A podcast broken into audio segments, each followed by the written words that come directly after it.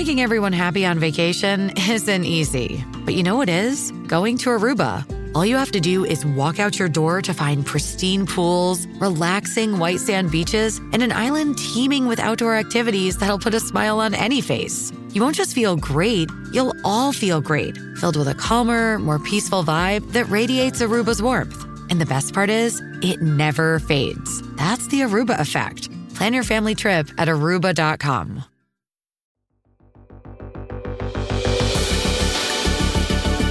Welcome to the Marriage Today podcast. I'm Jimmy Evans. This is my wife, Karen. We're so glad that you're joining us.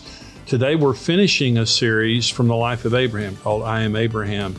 And this message is called The Best Test. We're talking about when Abraham, when God told Abraham to lay Isaac down, and the principle, the life changing principle behind this for every single one of us. It'll bless our marriages, our families, our personal lives. Uh, before we go to the teaching, we're going to answer a couple of questions from viewers. Let me begin with you, Karen. My husband is spontaneous and not a planner at all, whereas I'm very future oriented and tend to be thinking steps ahead with most life decisions. My husband wants to lead our home and feels responsible for our family, but I'm always the one initiating and envisioning. It comes naturally to me. I believe God brought our complementary strengths together to better our ministry capacity, and yet we really struggle to pull together as a husband and wife team. Any advice? That's a good question. Mm-hmm. Well, I think that, you know, just having honest communication as far as, you know, what her expectations are, what his are, you know, talk about it, talk it through. I mean, she's, she's laying out to me what sounds very healthy. I mean, she's got vision and he likes to be the leader. I mean, figure out how to do that in a way that, you know, honors each other, honors the differences and the gifts that they both both have Yeah. in a way that um, you know, it's hard sometimes, I think, especially if both spouses are dominant or more aggressive. And so someone has to be willing to yield, you Yeah. know, and, um, and so I would just say have some more conversation, you know, talk about it and, you know, figure out what the best thing is for them as a couple. Cause I I think they have great potential. Yeah, it's like the haircut, the mullet, you know, business in the front, party in the back. You know, she's business and he's party. And the issue is, you know, how do, how you make that work together. And we talk about having a vision retreat. Mm-hmm. You're not operating as a team. Mm-hmm. Uh, but the question itself conveys frustration. Is my, my husband is spontaneous and I'm I'm business. I'm the visionary. There, there are millions of couples just like this that, that we mm-hmm. know. And so get you have to get together and have a vision for your marriage that's all encompassing. We have a vision retreat workbook. Uh, it, you can get it on xomarriage.com. .com. You can get it on amazon.com. It helps you to plan a vision retreat, understand what a vision retreat is, how to plan it, do it, and uh, follow up afterwards. It'll change your marriage. And it will take you too and bring you together like this because God wants to give you a vision for your marriage that you're a team. You're operating as a team with your finances, with your children, with your ministry, with every part of your life. You're operating as a team. And uh, Karen and I, this changed our marriage. This took our marriage to another level. So my encouragement was, it sounds like you're a good couple. God did put you together. You respect each other. You're just not operating as a team. Vision Retreat will help you. I listen to your podcast every week, and I heard Jimmy speak at Church of the Highlands earlier this year. Your teachings on anger and dominance have made me realize that my husband and I did not provide the best example to our children as they were growing up. They are now adults, and I feel bad that we didn't learn to fight in a healthy way until now. Is there any way to fix our mistakes and change the course of our family for the next generation? Absolutely. It's never too late to do the right thing. And what I would do is to sit down with your kids and say, hey, you know, we blew it. Uh, when y'all were growing up, that we fought this way. We gave a terrible example to you. If they haven't heard my message, have them, you know, uh, re- uh, listen to the message. In my book, Four Laws of Love, I talk about conflict resolution, anger and conflict resolution, the same message, or I guess one of the same messages I brought at Church of the Highlands. But um, very important that you just own your mistake, that you open up and talk to your kids, and then be a good example from this point forward. It's never too late to do the right thing. And your example now as parents and grandparents still has a huge impact on your family.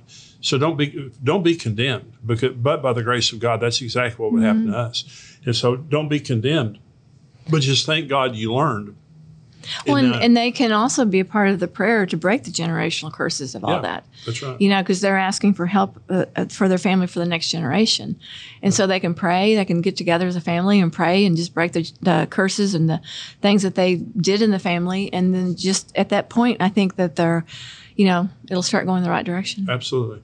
So we hope that's helpful to you. We're going to go down to this teaching uh, that we hope is helpful to you on the life of Abraham, the issue of being having faith before God. God bless you. The devil tempts us so we will fail, but God tests us so we'll pass. It's exactly the opposite. The testings of God come to better us in our lives, and God never wants us to fail a test. And here's the thing about God's test if you t- take it and fail, you just take it over and over until you pass.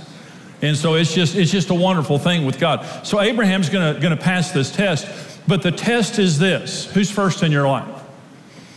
Am I first? And see, the greatest threat to God being first in our life are the greatest blessings in our lives. Sometimes the promise that we prayed for for many years, once that promise comes along, it's so special it takes God's place. And this is what's happening here. Isaac was the son of the promise. They waited 25 years from the time that God promised them Isaac, they waited 25 years until Isaac is born. And now Isaac is, is maybe 13 years old or however old he is here. Isaac is growing up, and God comes to Abraham and says, Lay the promise down. Lay that job down. Lay that relationship down.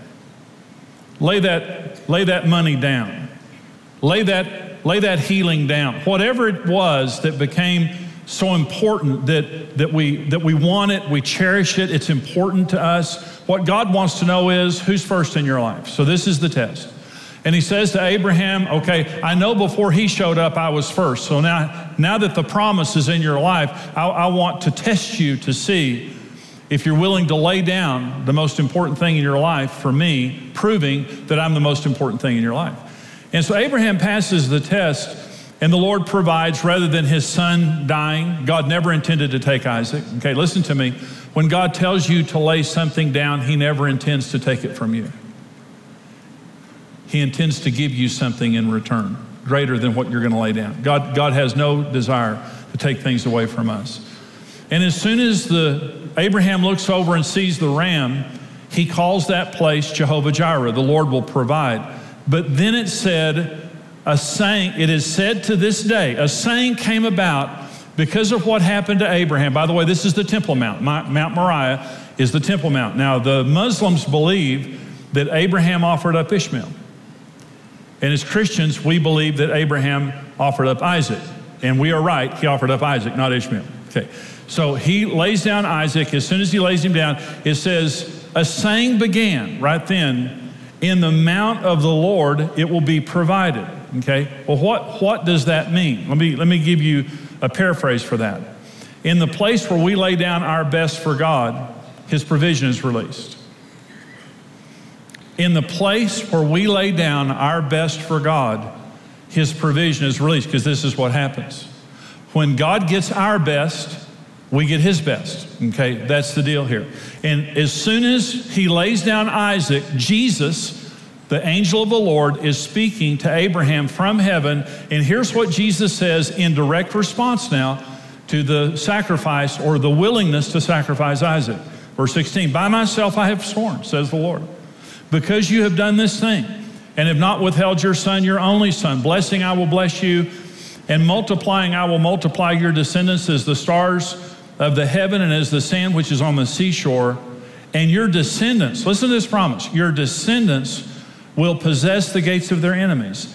In your seed, all the nations of the earth will be blessed because you obeyed my voice. So, in response to Abraham's sacrifice, or willingness to sacrifice Isaac, God doesn't just bless Abraham, he blesses all of his descendants. And here's what he says Your descendants will possess the gates of their enemies. And in you, all the nations of the earth will be blessed. Let me, let me ask you this question, because we're talking about leaving a legacy of faith. See, there are some of us there are some of us that God is asking us to do something we're uncomfortable with. Maybe giving, it may be tithing, it might be prayer, it might be witnessing. Uh, it could be, you know, giving something up that we know that He wants us to give up, and we're struggling with that. In other words, there's an Isaac in our lives. There's something that we're clinging to. There's something that's very special to us for whatever reason.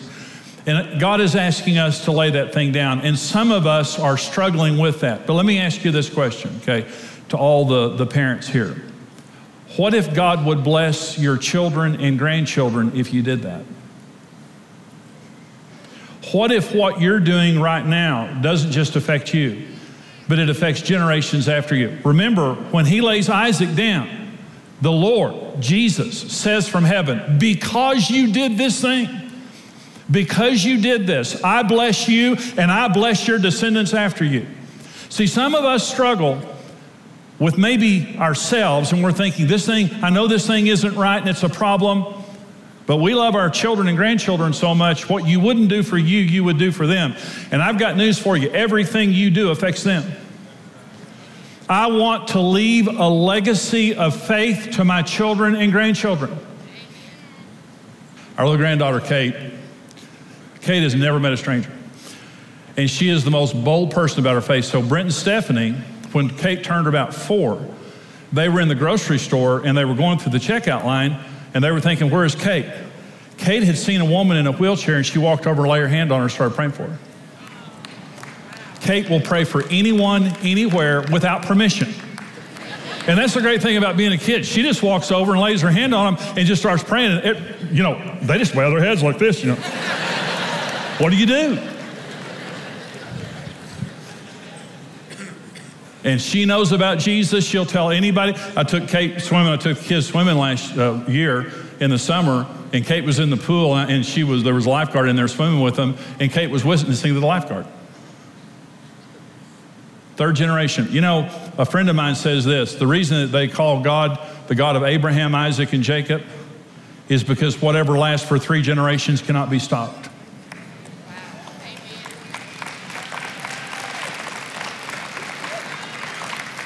Some of you are the first generation. Dear God, start a legacy of faith. Some of you are second generation. Please take your faith and let it go to the third generation. Some of you are the third generation.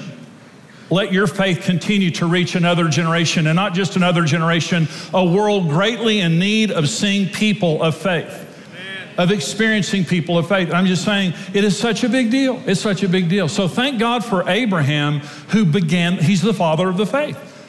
Let's ask some questions.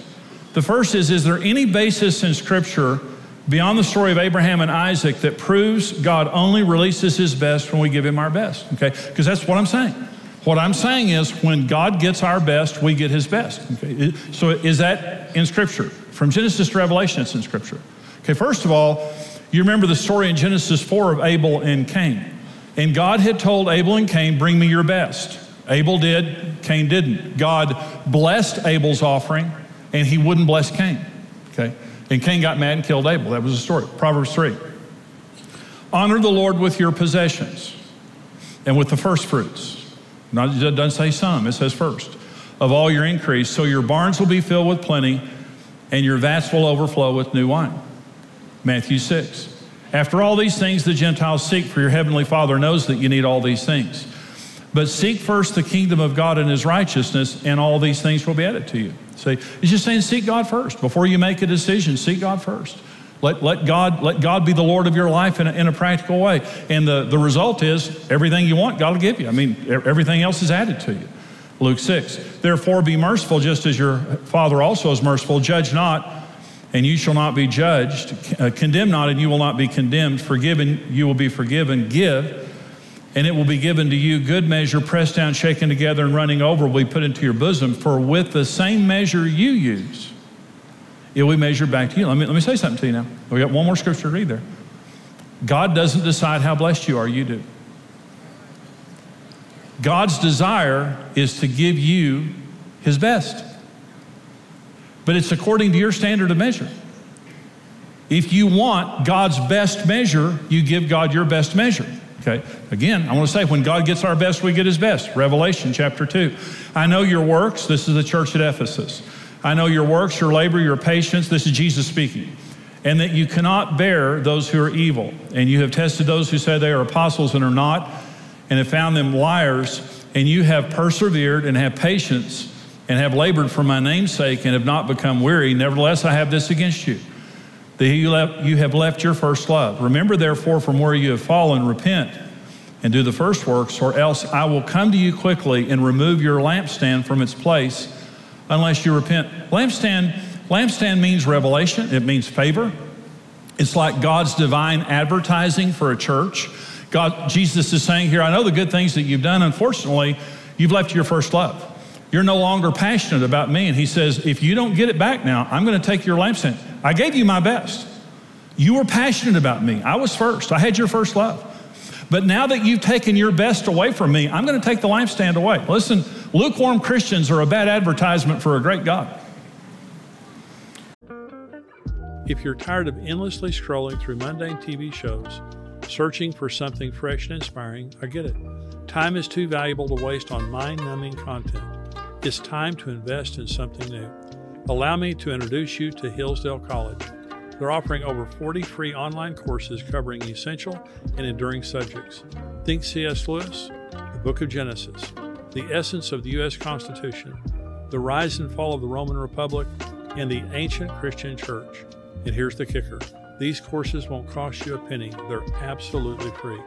Now, I want to share a personal recommendation American Citizenship and Its Decline with Victor Davis Hanson. In this insightful eight lecture course, Victor explores the history of Western citizenship and the challenges it faces today, from the vanishing middle class to the rise of globalist organizations and much more.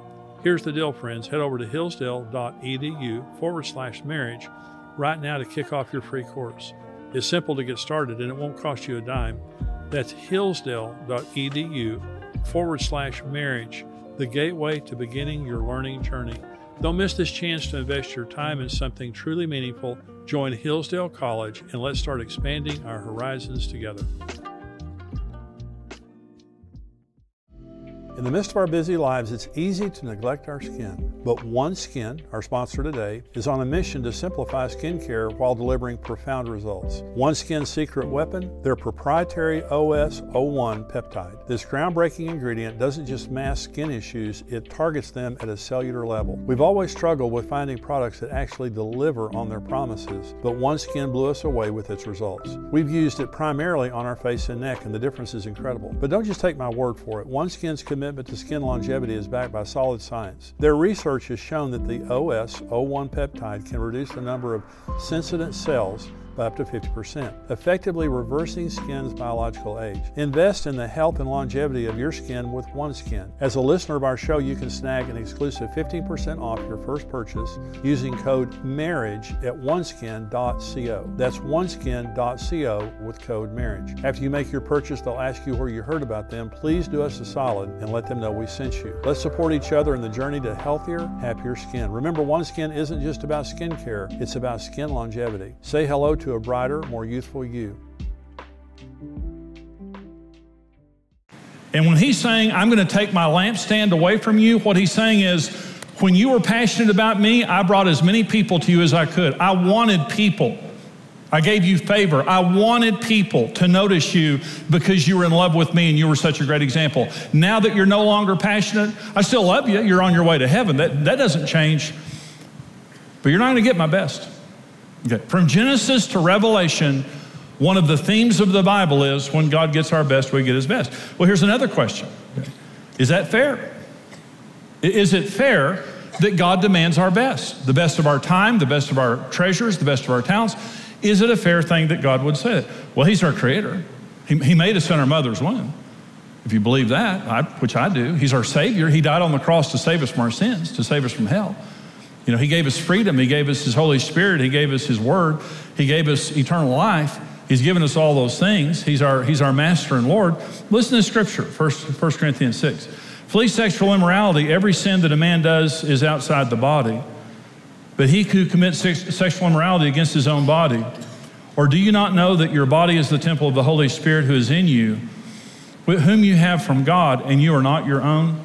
For you were bought at a price. Therefore, glorify God in your body and your spirit, which are God's. You were bought with a price. Did, did you know that Mary and the Apostle Paul and the Apostle Peter, uh, Peter, Paul, and Mary, Uh, that's a joke. Never mind. No, never mind. It's too late. It's, you, you, you missed it. Too late. Did, did you know that they all call themselves the bondservants of the Lord? A bondservant was a person who was owned by a master for life. And they all referred to themselves as bondservants. Can I tell you something? You're owned by Jesus Christ. You were bought by Him. The word redemption means to buy back. Jesus took His blood and He purchased you back from the devil. He owns you. He's your owner. He's my owner. I'm not, I'm free in Jesus, not free from Jesus. Our master, our creator, the person who purchased us with his blood. We would deny him our best. You better believe it's fair. You better believe it's fair. It's more than fair. He deserves everything we have. And when he comes and says to Abraham, lay it down, he created Isaac and Abraham and everything in their lives. And when the Bible says, honor the Lord with your possessions, that's exactly what we're doing. We're saying, God, everything in my life came from you, and I honor you, knowing I wouldn't have breath in my lungs right now if it were not for your grace. Somebody say, Amen. If God requires our best before he releases his best, to us, why isn't that legalism and performance? Okay? Because isn't that kind of like saying you got to do something extra to get God's blessing? Okay? Well, the most three answers. Number one, the most important blessings in life and eternity are ours freely by grace. Okay, the salvation. You know, you like the thief on the cross next to Jesus. You know, he he said, "Lord, remember me when you come into your kingdom." Jesus said, "Today you'll be with me in paradise." That's what you call grace. You know, he had probably never done a thing right in his life, and all he did was acknowledge the, the lordship of Christ. And next thing you know, he's in paradise with Jesus. Salvation is free by grace. You can't do anything to earn it. God's love. God will never love you more than he loves you right now, not one ounce. If you gave a million dollars away, if you did the greatest thing that's ever done, God is madly in love with you, and you can't do anything to make him love you more. So this is not legalism, this is not performance. Because legalism and performance says you have to do something to get God's favor more than the blood of Jesus. Well, you don't. You don't. Not, not in that way. The second answer to that question God's motivation isn't righteousness, it's relationship. We're not righteous because of giving God our best. We're righteous because of the blood of Jesus. But listen to Matthew 22. Teacher, which is the greatest commandment in the law? Jesus said to him, You shall love the Lord your God with all your heart with all your soul, with all your mind. This is the first and great commandment. And the second is like it. You shall love your neighbor as yourself. On these two commandments hang all the law and the prophets. They came to Jesus and said, Lord, what's the most important commandment? He said, Love God with all your heart, soul, mind, and strength. Did you know that the number one reason that God gave you your brain was to love Him? The number one reason that God gave you a body was to love Him. The number one reason that God gave you a will and emotions was to love Him. And the number one reason that God gave you a spirit was to love Him. And Jesus said, number one commandment, really, there's only two commandments in the Bible love God and love people like you love yourself, like you want to be loved. He said, on those two commandments, the entire Bible hangs like a picture on a nail. On those two commandments, everything hangs right there. God just wants a relationship with us. Now, listen, listen to what I'm about to say. Jesus didn't save us from our sins so he could leave us alone. Jesus died the most gruesome death that any human being has died in the history of the world. And he did it because he loves us. He created us to love him. And he wants us in a relationship with him first. Okay? The other thing, the other answer to this question is God knows, God requires our best because He knows that our passions cannot be separated from our priorities. Here's what Jesus said in Matthew 6 Do not lay up for yourselves treasures on earth where moth and rust destroy, where thieves break in and steal, but lay up for yourselves treasures in heaven where neither moth nor rust destroys, and where thieves do not break in and steal, for where your treasure is, there will your heart be also. Let me tell you about two words there. The word treasure is actually the word thesaurus in the Greek, and it means treasury, treasure chest. Jesus says, wherever your treasure chest is, wherever you're putting the most important things in your life, your heart will be there also. The word heart is the word cardia, it means seat of passion. That's where we get our word cardiac, but it means the seat of your emotions. Wherever you're putting the best of your life, your passion is going to be there. Okay? It's always. If you're giving the best of your life at work, your passion's at work. If you're giving the best of your life to your children, your passion is with your children. If you wherever the best goes, that's where your passion is. So God comes to Abraham and says, I want you to lay Isaac down. Why? Because God wants to make sure that Abraham's passion is first of all with him. And as soon as he lays Isaac down and takes the knife up, Jesus said, You passed the test. Now that I see that you fear God, I'm going to bless you. I, you gave me your best, and now I know that I'm your thesaurus. Now I know that your treasures are with me. And I'm saying there's a lot of great things in life, but the greatest thing in our life is God Himself. He wants a relationship with us, and that's why He requires our best. Because wherever we're putting our best, our passion is going to be there. And our number one passion in life should be God and nothing else. Number four question, we're done. How do you give God your best? I mean, how, how do you do that practically? It's not, it's not hard. It's not hard at all. Okay. Number one, make Jesus Lord of every area of your life. I mean, just make sure. See, when we get saved, we say, Jesus, you're Lord of my life. And that's important. And you're saved right then. So all you have to do, you know, just acknowledge the Lordship of Christ and acknowledge, you know, who God is and who Jesus is. You're saved. Okay.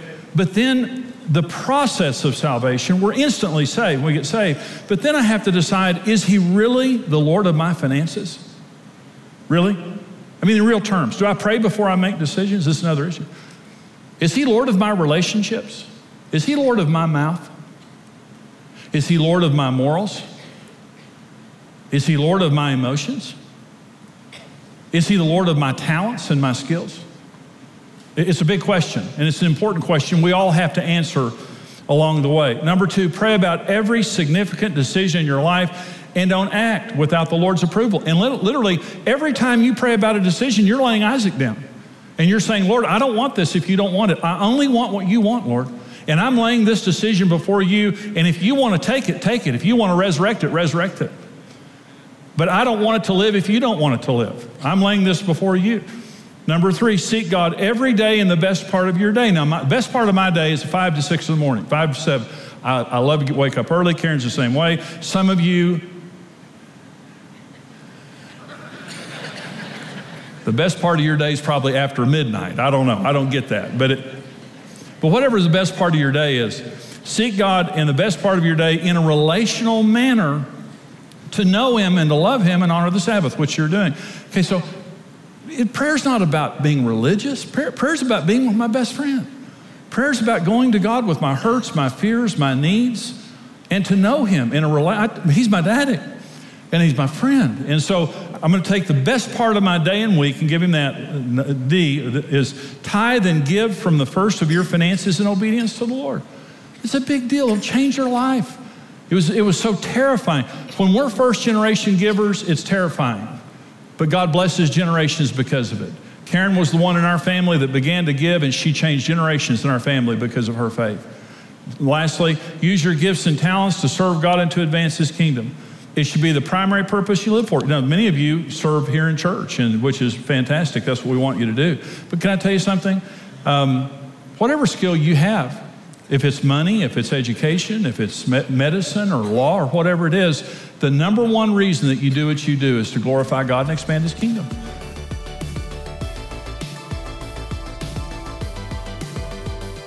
Hey, this is Brent Evans with XO Marriage, and I want to thank you for listening to the Marriage Today podcast. We believe your marriage has a 100% chance of success if you do it God's way. If you enjoyed today's teaching and want to keep learning, hey, subscribe to the Marriage Today podcast and take some time to leave us a review. Your reviews help us spread the word and can encourage someone else in need. For more great marriage content, check out xomarriage.com where you can see all of our marriage building resources, articles, and live events.